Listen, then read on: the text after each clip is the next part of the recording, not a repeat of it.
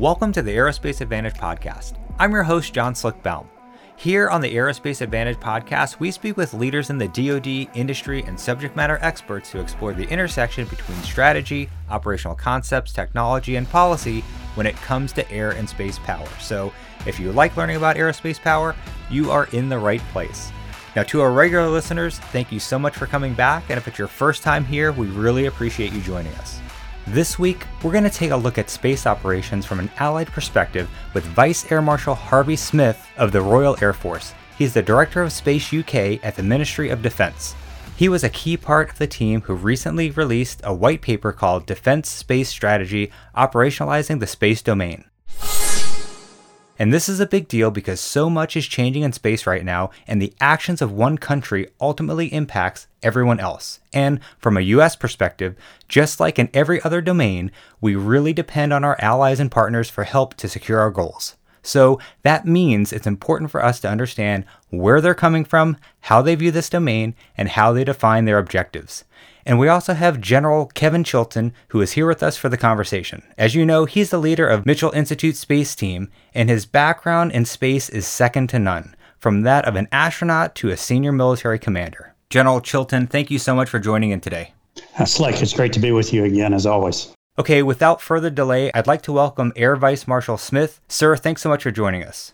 Well, Slick, I thank you very much indeed. It's an absolute honor to be asked to contribute to this discussion, especially alongside someone as distinguished as General Chilton here. In reality, having just listened to some of that introduction and having read his CV, I think it's me that should be asking all the questions. I'd love to learn more, but thank you again for having me. Air Vice Marshal Smyth, I think you sell yourself short here. But if I could, I'd like to kick off by our chat today by asking you how you and your team view space from a national security perspective now, and what are the primary missions that the UK seeks to achieve with assets on orbit? Thanks, General. You're very kind. So I think if you could bear with me, it's probably worth a little bit of historical context from the UK perspective. Because space has been an interesting journey for us over the years. We actually started an extremely ambitious space program way back in the 1950s, almost alongside the US and other partners, and a very close partnership then with the US launching our first satellite, which was called Ariel, like the mermaid, on a US rocket in the early 60s. And then subsequently, we had ambitions of our own launch program, which culminated with the UK's Black Arrow rocket later that same decade. However, as we all experienced, particularly in smaller nations, as we went through the 70s and the strategic pressures of the Cold War, new priorities, funding pressures, etc., space programs were cut back quite dramatically. And apart from our strategic communications Skynet program, big old double-decker bus satellites out in GEO, our military space, that effectively has been the backbone of our military space program since. And to a certain extent, our civil program as well has been extremely modest.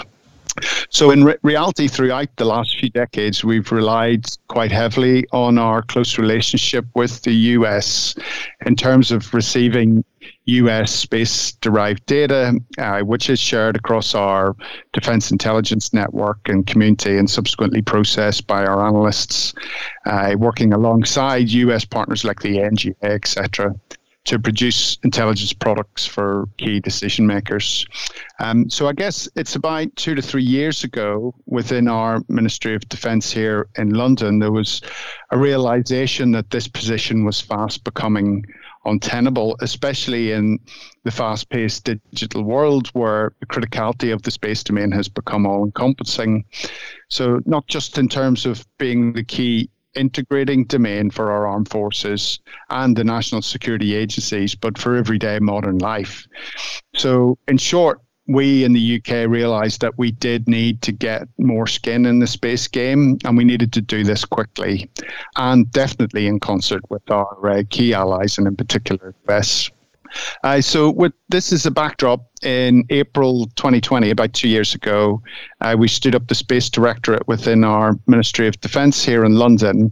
And I had the immense privilege and somewhat challenge of being our first Director of Space.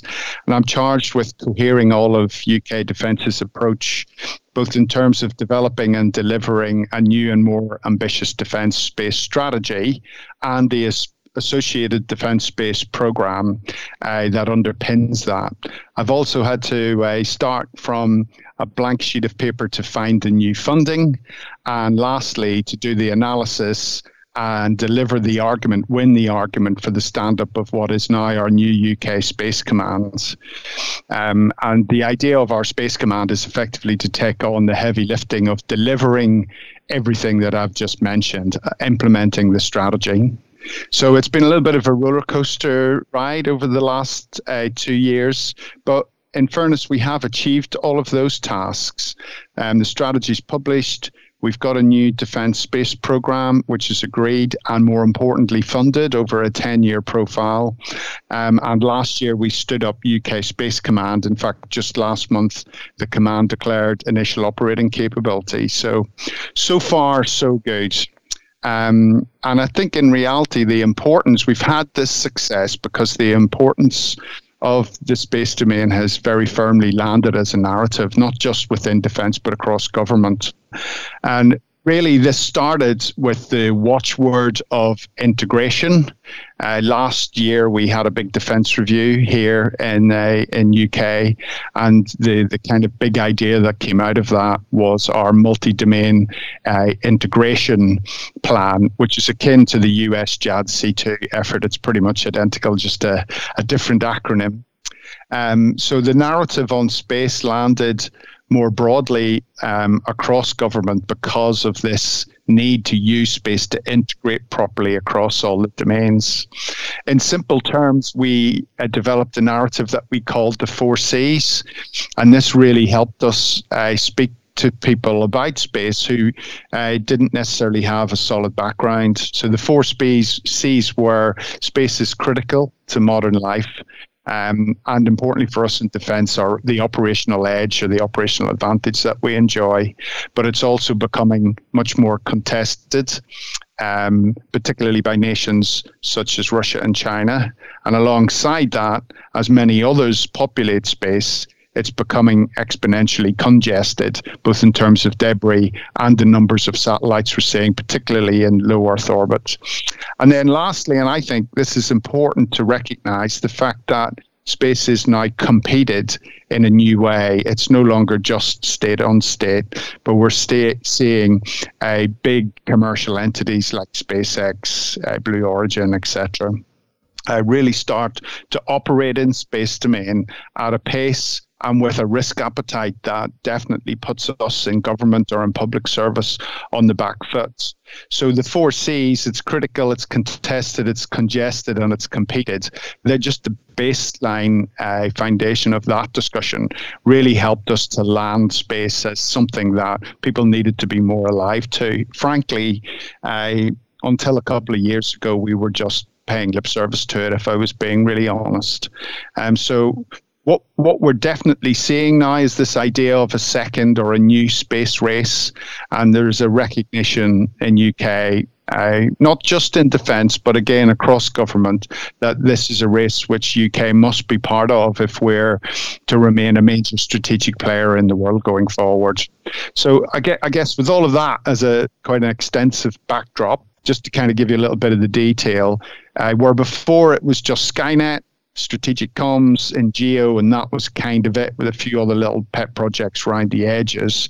Our new defence space programme is attempting to broaden way beyond that, looking at developing new capabilities, ranging from the softer end, space training and education for our people, a more coherent space command and control with the new and stand-up of UK Space Command, capabilities to enhance our space domain awareness, our own ISR constellation of small satellites based in LEO, a new space-based digital backbone and network to push all this data around at a time and place of our choosing at we call the speed of relevance. PNT resilience, and then a range of tunable space control measures, which you can imagine quickly becomes a classified discussion. So there's a much broader, much more ambitious aim point now over this next decade from where we were before. And like I said, we now have the ambition, we have the strategy all approved, we've got the plan, and importantly, we've got the funding. Not all the funding that we wanted, but enough to put the foundation in from which to step forward. And frankly, as I have briefed all the way into the Prime Minister, you know, this is a bottomless bucket of funding. I could spend the whole of the UK's GDP on space if we were so minded. So we really do appreciate that. Yes, we've made great progress in the last couple of years, but we're only at the very start of a long journey. We know we're a bit late to the party, but the ambition and the strategy's there. And definitely key to that is how we move forward with our partnerships and with our allies. And throughout this two years, I must say, and it's not just because of the audience I've got here, but the discussions and the help and the support that I've had from my US colleagues has just been second to none. It's been absolutely exceptional and has really helped us leapfrog forward way further than I thought we could get to, which I enormously appreciate. Well, I'm very impressed by that, Air Vice Marshal, and congratulations. And I'm reminded that the U.S. Space Force is just a bit over 2 years old, and I know General Jay Raymond had to do very much the same that you've done, and it's difficult work. There's a lot of spade work involved there, whether it be from just personnel, organization, to funding, as you pointed out. And so congratulations for the distance you've come in such a short period of time from essentially a cold start, as you described. Yeah. So that's terrific. And you know, you mentioned Russia and China and the contested part of your four C's there. And we've obviously seen them using both terrestrial and space-based assets to hold our assets at risk on orbit. It's totally changed the way we think about space operations, I think, in America, or at least it's brought to the forefront what people have been anticipating for many, many years. Are you having to navigate the same challenges on your side, and perhaps some thoughts on how you're doing that? Absolutely. It's a great question, and this is absolutely at the forefront of our mind, and actually something that we've pushed very hard from a defense perspective, because you can well imagine everyone's very interested in space. It's a cool topic to be involved with, but many others tend to go straight to the technology or the new equipment, or indeed the prosperity agenda that this could underpin. But we in defense have been trying to stand very firmly with the threat-led discussion. And that has really helped, particularly as we brief up into the likes of number 10 in the National Space Council, which the Prime Minister chairs. So, yes, very much so at the front of our mind. And it won't at all surprise you that we're completely aligned with all of the thinking that's emanating from our like-minded partners, particularly the US. The UK, our approach to this has been multifaceted, I would say. Firstly, you will be aware that UK, through our State Department equivalent, our Foreign and Commonwealth Office, we're leading an initiative into the UN to try and gain global consensus on what are acceptable space norms of behaviour. As we know, we're all witnessing at present that there are no real agreed accepted norms. We know there's the Outer Space Treaty, etc., but is that fit for question? Is that fit for purpose? You know, question mark. Many refer to space as the Wild West, and we are seeing that play out on some occasion, particularly with how others do things like RPO, etc. So this kind of Wild West approach definitely affords various actors the ability to operate at all without any real recourse for being held to account. This idea of trying to at least establish a baseline of what accepted norms should be, and using the UN and a UN resolution to do that is really important. And we definitely saw this play out at the tail end of last year when Russia launched a DASAT and destroyed one of their satellites and created, you know, thousands of new pieces of debris in low Earth orbit. It even put at risk the International Space Station, which at the time had Russian cosmonauts on board. So the whole thing was just a little bit crazy. But really, how do you hold people to account on that if there's no accepted norms on it. So we think on the soft power side, that's a really important piece of work in terms of where do we go forward with the threats that we see. On the capability front, we have prioritized the deepening of our space domain awareness capabilities to the point where we can confidently know exactly what is going on in space. So not just seeing something, but seeing it, knowing what it is, and knowing its intent across all of the orbital planes to a level of fidelity that will allow us to attribute the actions of others and effectively call them out on it in the public domain. And we know that we're not quite there yet. And this, for me, isn't just about better, higher fidelity radars and optical devices, but it's about all of that data sharing across the like-minded nations so that we can build layers and layers of awareness and a higher fidelity, let's call it a recognized space picture, if you will. And then lastly, of course, it is about the actual hard-edged capabilities in terms of space control so that if required, we can reach out and deliver effects to deny or deter the nefarious activities of others. And then lastly, and I guess I would say this, working within a policy-led directorate here in our MOD, that's something that sometimes we overlook, but I think incredibly important, is that all of that needs to be underpinned with the right governmental approved policies, the rules of engagement, the targeting directives and the likes, much akin to what we would see across any of the other domains. The air domain, you know, my background, we're constantly discussing what are the, you know, what's the targeting directive, what's the air ops directive, what's the what are the rules of engagement for this operation. And all of that work is absolutely required as we move forward with space, particularly if we are to defeat our potential adversaries and those potential threats that we see. That's a very broad description of the use of all elements of national power, I think, that you've given us and highlighted the concerns that I believe the U.S. shares as well. So thank you for that. If I could shift a little bit more toward the operational cooperation, I know I've experienced this throughout my career on active duty, the frustration caused most often by our side of the pond when it comes to sharing classified information. And we have special protocols in place, certainly with our allies, and then even more liberal ones, I'd say, with the Five Eyes partners.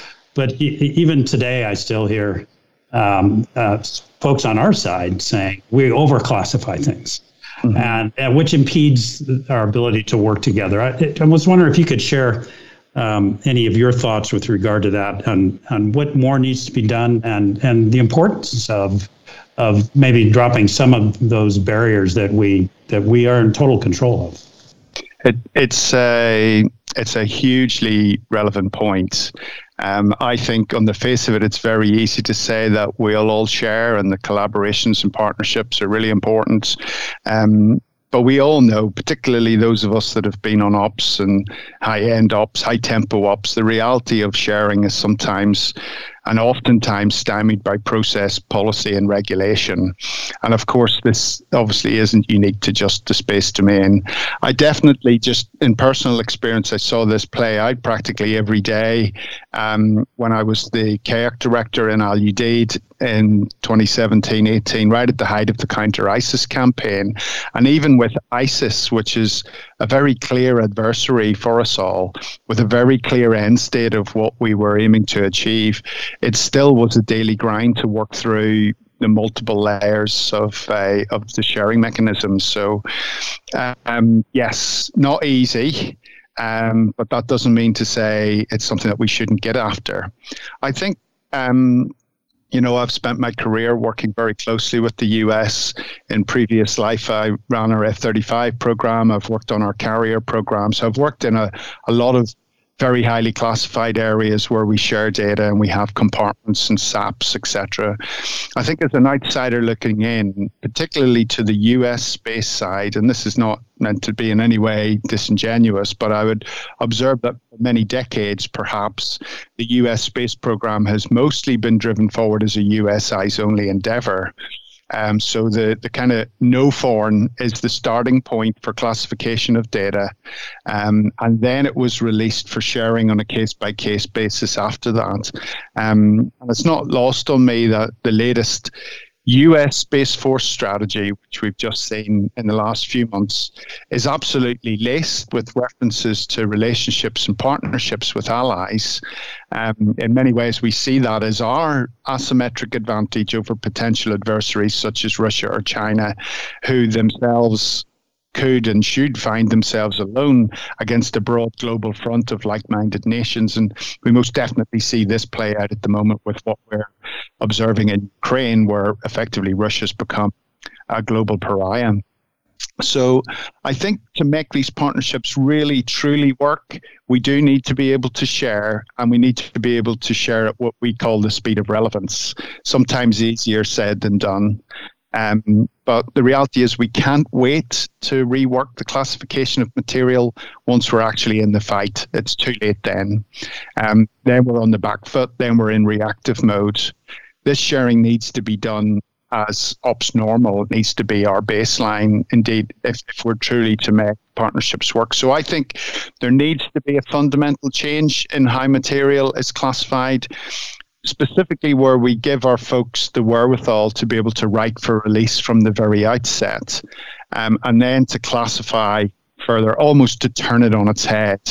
Again, I know that's easier said than done, and I absolutely am not naive. I know there are capabilities and processes that we want to keep for eyes only. We're the same in the UK, this stuff that we have. But if we're to make the partnerships properly work, we do need to get beyond it. I think what's really good news from what I see, and I have observed this with much delight over the last certainly couple of years, is that the senior leadership in the US most definitely recognize that. I listened to General Raymond, General Dickinson, brief on the multiple space conferences we have. And this is a topic that they always bring up. And this idea of shifting the paradigm away from no foreign to yes foreign. Again, it's a good catchphrase. It's easier said than done, but at least the discussion is there and the ambition is there from the top of shop. The trick now is to give those at the desk officer level the tools to be able to do that and the confidence to do it. I would just say, I think one of the ways to do that is to practice it more in wargaming and exercising, and to just have a go at it and see how all of our policies and permissions play out, and if it's not right or if it's going too far, well, then we can dial it back in a controlled way or within a safe space. In the likes of Schriever or maybe even the French Asterix war game, just to really test the boundaries of what we should and could share. And I think once we properly, meaningfully start to do that, all our people will start to see this idea of us being greater than the sum of the parts and the exponential benefit that we get, how we can more quickly outmaneuver our adversary, bring more to bear quickly. So I think the exercising and the wargaming is absolutely key. Getting the processes changed and then exercising and testing and adjusting against it. Well, I couldn't agree more with you. And I think, and your point about senior leadership being sensitive to this, that I see that as well in my discussions with our senior leaders in both the U.S. Space Force and the U.S. Space Command. There's frustration. And you see it in a briefing where a chart will come up and say, eyes only. And the very first question is, why is that? Mm-hmm. And then it's that I think that top down and then, as you suggest, the exercises you'll see the effects of the declassification, of the sharing. And couldn't agree more. That's the right way to go. So we touched on some of the strategic themes earlier in your white paper. And one was protect and defend. And, with my background as Stratcom, we always looked at potential of conflict through the eyes of deterrence and our preference to deter conflict rather than to engage in it. And it's a theory and a practice that's used in every other domain. And so no reason not to think about it in this domain of space, in my view anyway. And generally, when we think of deterrence, we don't think of it as purely defensive or purely offensive, but a combination of both. And I'm wondering what your views are on that as we move forward into, as you say, a contested environment. Clearly is contested today, given behavior of the Chinese and the Russians. Yeah, excellent question. Very opposites, because it's a piece of work that we've just started here over the last year. You'll, as you'd expect, I absolutely agree with you. And this piece of work that we've just started, which we're trying to do alongside our broader NATO colleagues, is kind of trying to properly flesh out the understanding of how space is used in this broader approach to integrated deterrence. Of course, we don't ever want to see a conflict begin in space, but we need to be ready for one should it occur. I absolutely agree that this involves both capabilities that are terrestrial based and also those that are in space, both defensive and offensive. And from our strategy and the analysis that we've done, I think this is firstly, definitely in alignment with the thinking that we're seeing coming out of the policy area for space in the Pentagon. In fact, I had a very good discussion here in London just this morning with my Pentagon counterpart. We were talking just about this. So we would see these capabilities being coordinated and implemented across a broad partnership of like-minded allies, which would then help bring both breadth and depth to the approach. Critically, and I think this is something that with a sensible partnership, the criticality of presenting resilience to our potential adversaries. A resilience that they just simply won't possess. So we change the equation for them in terms of them knowing, well, we might go after that, but there's 3 other layers behind it, and that involves 5 other nations, and it's just not worth the effort, either strategically or indeed tactically. I think as per all approaches, and I am no deterrence theory expert by any stretch, but to make things small fighter pilot brain here, we talk about the 3 C's of deterrence. So having the relative capabilities, proving the credibility that you will and can use them. And then lastly, which I think is really important and we don't always get right, is communicating to those that you wish to deter. So having the capability, the credibility, and communicating it. And I really do think that last point, that's where, just linking back to my last discussion, doing exercising and wargaming, and then communicating that to the world, doing these things in a certain way, and we're achieving these types of effects. And oh, by the way, we're doing it with all of our friends across the globe. That in itself is a deterrence effect. Really important topic, very complicated, made even more complicated with language. And we're seeing this play out at the CSPO, at the Combined Space Ops Alliance, the Five Eyes plus France and Germany. Because when I say deterrence, I mean one thing. That means another thing in German, means a slightly different thing in French. And everyone's just trying to find the common ground to navigate our way through that type of discussion, particularly where over the years, rightly or wrongly, the word deterrence immediately becomes associated with nuclear. And obviously then that throws up connotations with partners like, for example, New Zealand, who have a certain view on nuclear policy.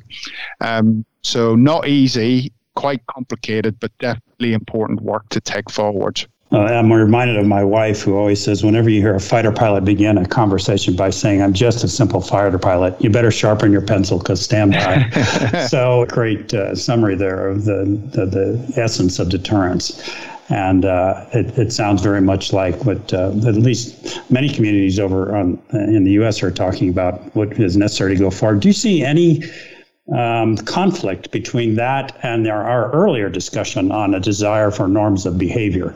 I mean, some would argue, well, maybe a normal behavior is you don't weaponize space, but I would point out we don't do that in any other domain.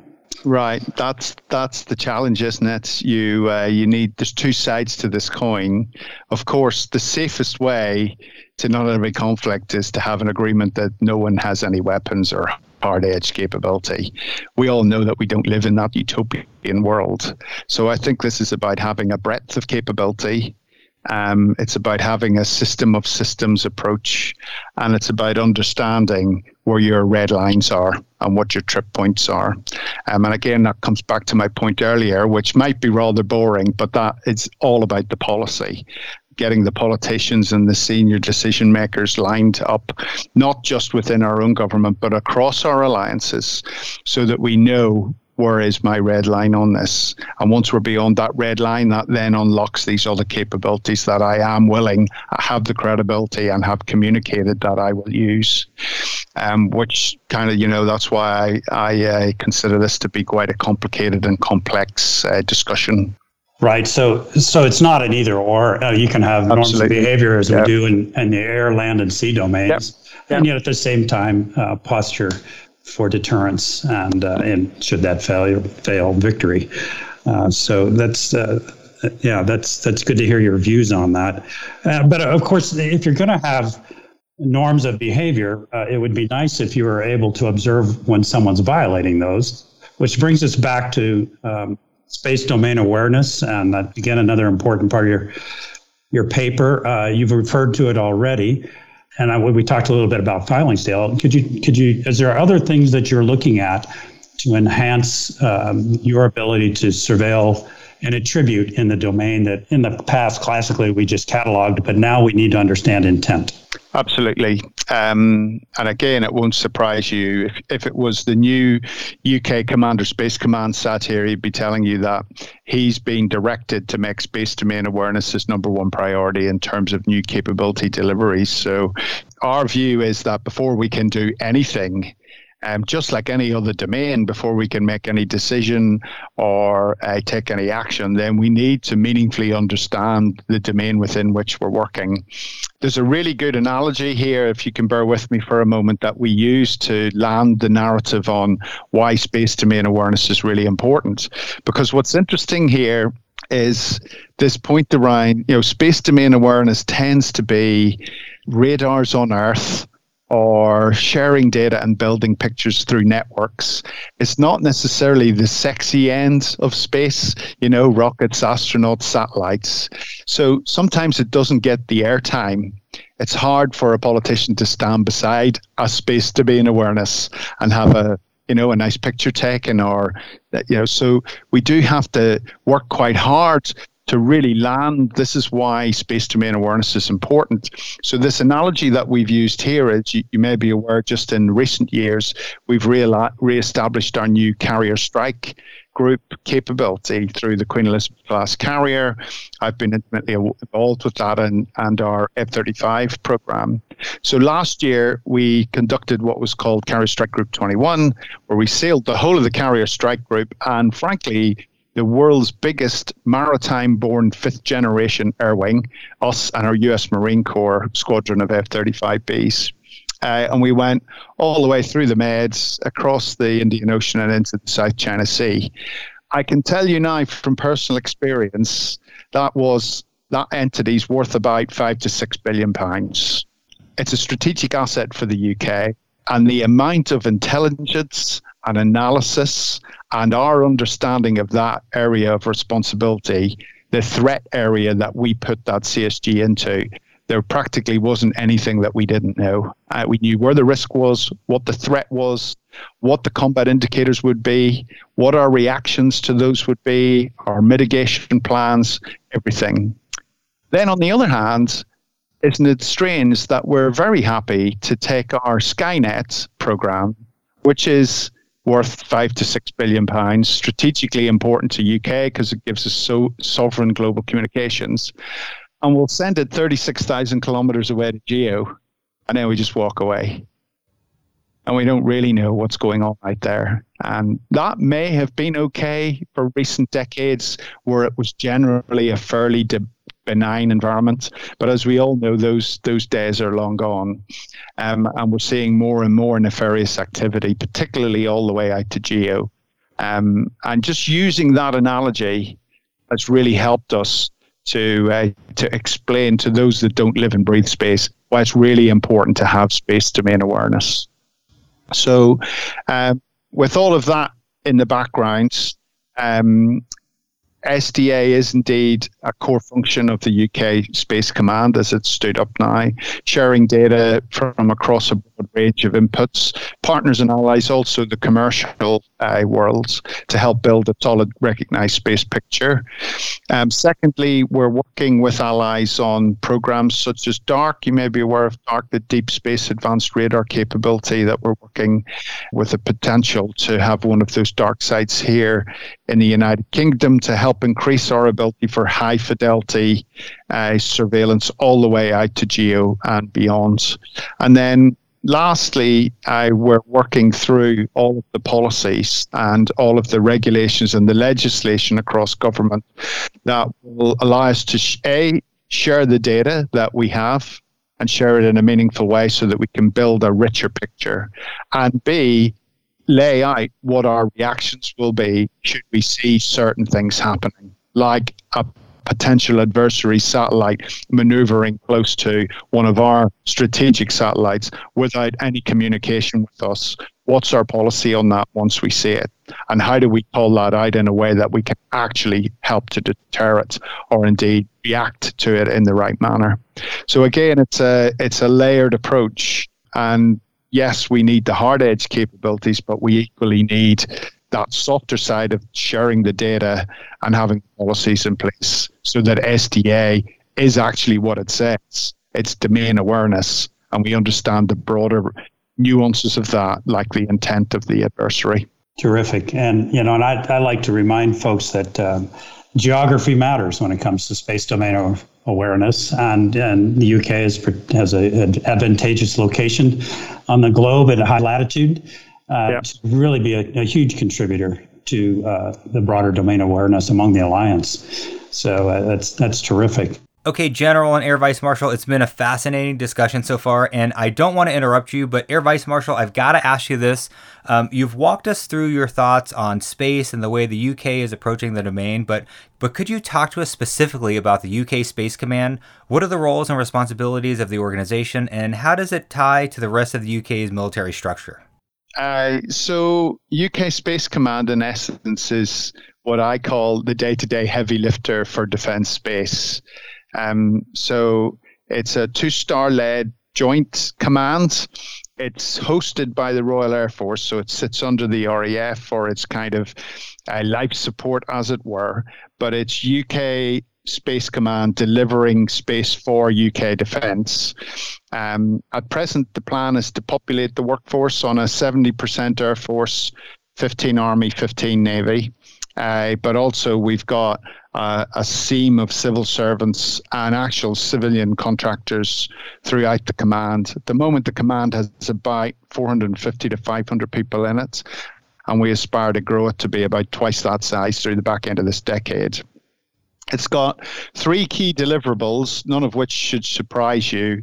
One is the day-to-day operations of space, so space domain awareness, coordinating conjunction analysis, all that kind of business that you would see in any space operations center. So day-to-day space ops, space training and education, not just for those that are going to be space ninjas working in Space Commands, but for the broader a population of defense, just trying to raise the awareness of space, particularly the criticality of it.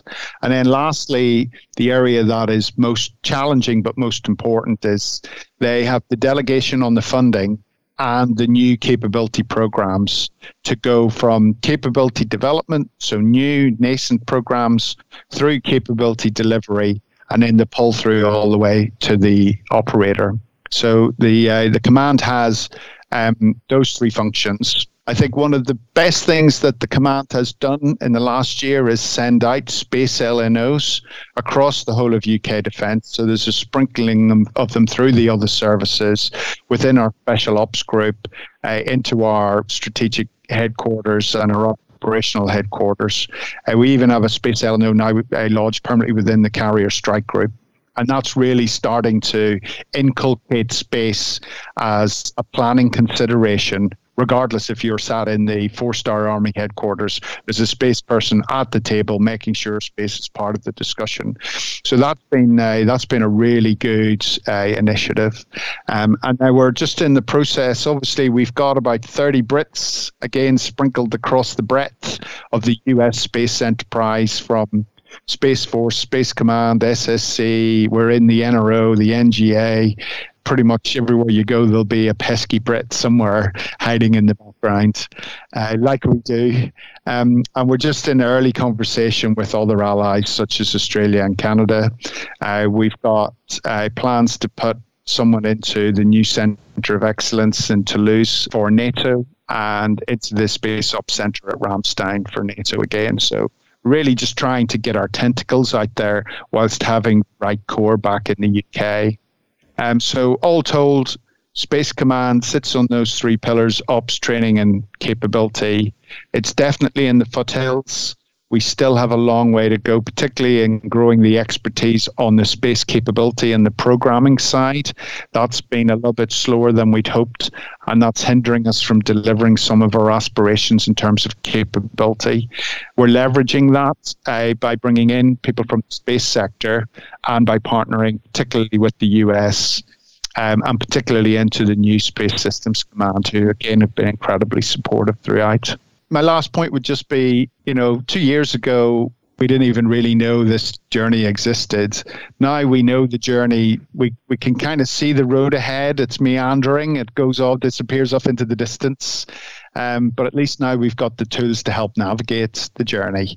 But the journey's still ahead of us. That would be the way I would try to kind of just capture it. And it seems like a lot of this is based on just experience in other domains, and you know where you need to be going forward. I'll share one of the frustrations I had as the commander of Space Command and then U.S. Space Command. It was at the training level, and it was clear that our operators that were operating at the tactical level on console and then at the operational level in the Space Operations Center, they had no training tools. Whenever we exercised or played war games, oftentimes they couldn't participate because they were doing real-world operations. And I'm wondering, and let alone a red flag type scenario that you're well familiar with in your fighter pilot days. How is the UK thinking about this aspect of preparing your Guardian equivalent for the future that we're all now right in the middle of?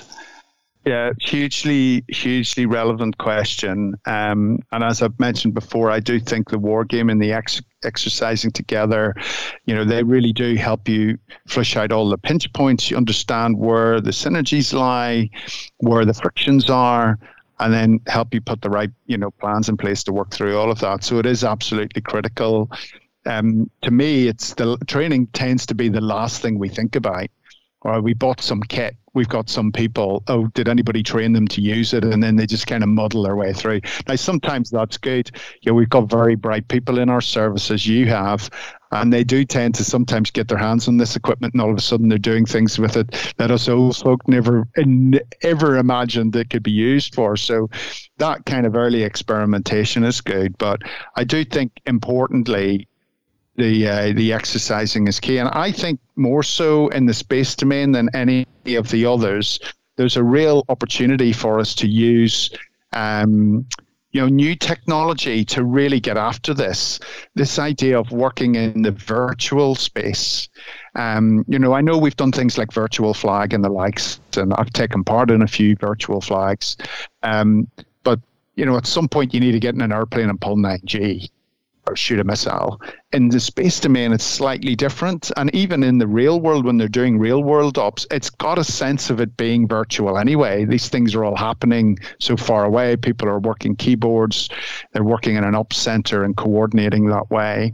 And I really do think we could do a hell of a lot more with virtual environments.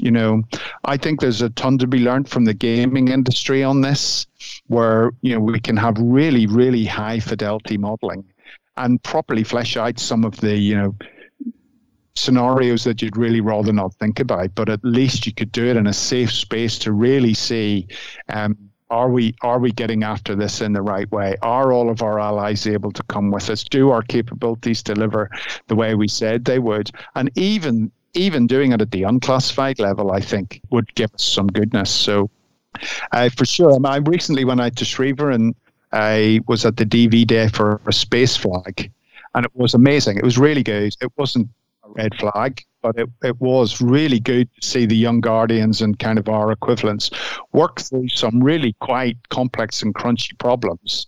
But I would observe that, you know, here we are in a 21st century next generation digital world, and they were doing it all with dry markers on whiteboards, you know, and we are still in that place. And I think there's a leap to be made here, and we could really be using technology in the digital domain, digital modeling, digital twinning, etc., to really take us to the next level of our exercising and wargaming. It's very, very important. Sir, here's another one for you. What's the UK public's attitude towards national security space?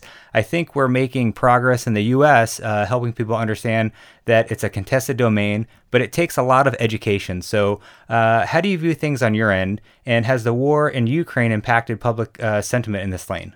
It's a brilliant question, and something we struggle with. Educating the public on why space is so important to them. You know, just the layman on the street, the chap, you know, driving a digger on the local building site. Why convincing him that we need to take tens of billions of pounds worth of taxpayers' money and spend it on space is a tough one, when particularly as we see the manifestations of Ukraine, you know, petrol prices going up, electricity bills going up. You know, why are we spending 10 billion on space when I can't afford to put fuel in my car? It's that is a tough conversation to have.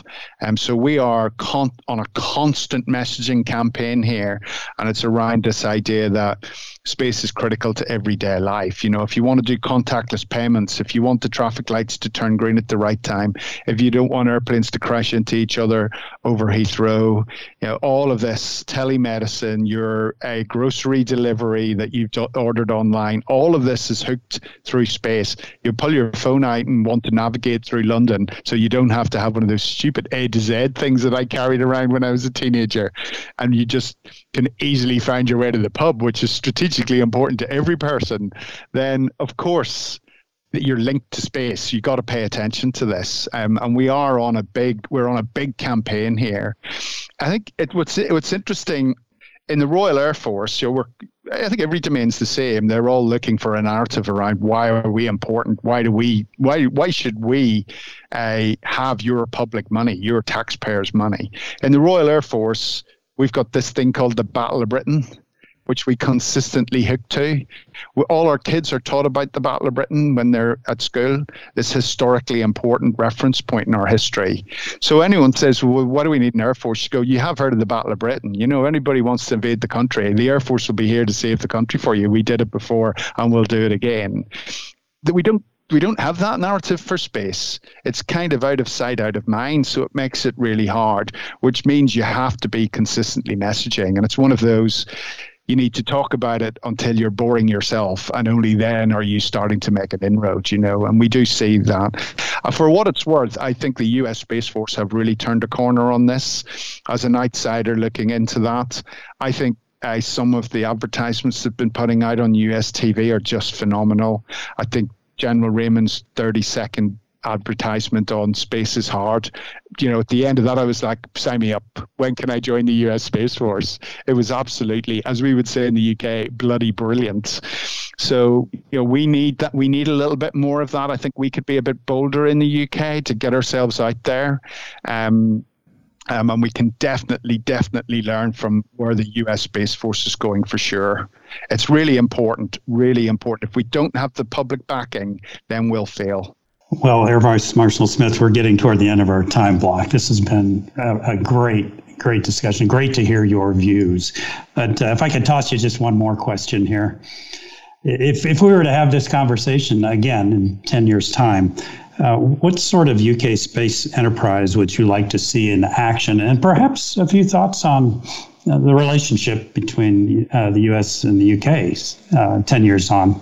So when I started this job, as I think I've mentioned, I came pretty cold to space. I hadn't worked in space much before. I came in at the end of my first week.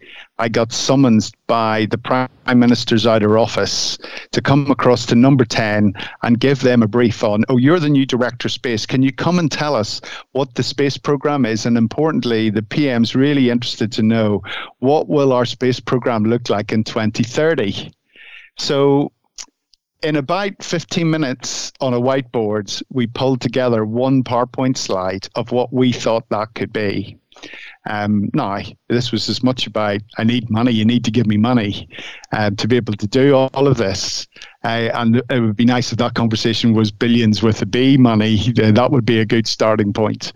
But interestingly, that's 2 years ago. It was a bit of a cartoon effort, but here we are, post that, with a strategy and a plan and new money and a space command. And actually, that single PowerPoint slide, I still brief it in my presentations because it has stood the test of time. So I don't know if that was a really good lucky guess or some insightful new fresh pair of eyes to the domain that was like, well, this is easy, isn't it? Look, this is what it should be. But ultimately, it's this idea of us having a much broader approach, where before we kind of all eggs in this basket of satellite communications, and then we'll just rely on our very close relationship with the US for everything else. We do have a 10-year plan that's now profiled out in monetary terms all the way to early the next decade. And in big handfuls, that says things like, we'll be technology-led, we will use agile acquisition techniques to deliver at pace so that we stay in lockstep with the space sector, which we know is moving quickly. It'll concentrate on new capabilities such as high-fidelity space domain awareness, globally assured SATCOM, multi-role, multispectral ISR, particularly exploiting the LEO proliferation that we're seeing at the moment, and that we will have our own sovereign space control capabilities, tunable space control capabilities. All of that sits on this foundation of space expertise that's properly trained and educated, and that has a proper governance around it in terms of command and control. And most of that, as I'm sure you can imagine, is right at the heart of the idea of having a new UK space command.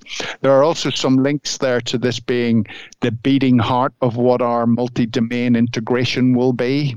That's still an early journey. But key to all of that, and I remember in this PowerPoint slide, we'd kind of drawn some ideas, and then we had these cross-cutting themes: training and education, multi-domain integration, and then the absolute fundamental baseline foundation to this whole thing, it just said partners and allies. And that was absolutely key to this, because we are under no illusion that we can do this on our own. And as I mentioned right at the start, particularly our very close relationship with the US has just really helped us to accelerate forward. And of course, when I say to my US colleagues, well, what's in this for you? You know, why are you helping me so much? The answer is, we need you as a key ally to advance these capabilities so that you can bring it to the table and we can have more resilience and have a proper meaningful coalition of capability. So of course there's something in it for the other side, but certainly I feel like it's a little bit of a one way at the moment. We're a little bit on the tech. Hopefully in due course, the big thing for me is that by 2030, we would have a UK space enterprise that was actually giving as well. And when we sat at the table, we were sitting at the table because we were contributing something meaningful to the space enterprise, and that we weren't just there because the Brits always come to a coalition with the US. We're actually there because we've got a space enterprise and there's something meaningful to share. If we can deliver that, and we can do it in a collaborative way, then we'll have had a big success. Well, I have no doubt that is the future, because that has been the history of our collaboration together as allies in every other domain. And there's no reason why that won't mature and strengthen our resolve and our capabilities going forward. So that's a brilliant, as you would say, vision for the future. And so I appreciate that. And I really appreciate this opportunity to spend time with you. I know, Slick, you'll close us out here, and I know you did as well. But I want you to know there's always an open invitation at MI Space and the Mitchell Institute writ large to give you a forum to share your ideas. And hopefully next time it won't be virtual. I look forward to doing it over a pint of Guinness, and then we can really solve some problems. I agree. Completely agree, General. That's the way to do business. So thank you again, Air Vice Marshal Smyth, for your time. Thanks, General Chilton and Air Vice Marshal Smyth. Really appreciate the both of you joining us. Always my pleasure, Slick. No, thanks. I've really enjoyed it. I know I've talked a lot and perhaps taken you over what would be your normal time scale. But as I mentioned, this is really important for us in the UK, and I'm incredibly passionate about it. So having these discussions and being part of the debate and making sure that people that listen to this properly understand where the UK's mind is at and where we move forward with space is very important. So thank you for the opportunity, and I've thoroughly enjoyed it. With that, I'd like to extend a big thank you to our guests for joining in today's discussion. I'd also like to extend a big thank you to our listeners for your continued support and for tuning in to today's show. If you like what you've heard today, don't forget to hit that like button and follow or subscribe to the Aerospace Advantage. You can also leave a comment to let us know what you think about our show or areas you think we should explore further. As always, you can join in on the conversation by following the Mitchell Institute on Twitter, Instagram, Facebook, or LinkedIn, and you can always find us at MitchellAerospacePower.org. Thanks again for joining us, and we'll see you next time. Stay safe and check six.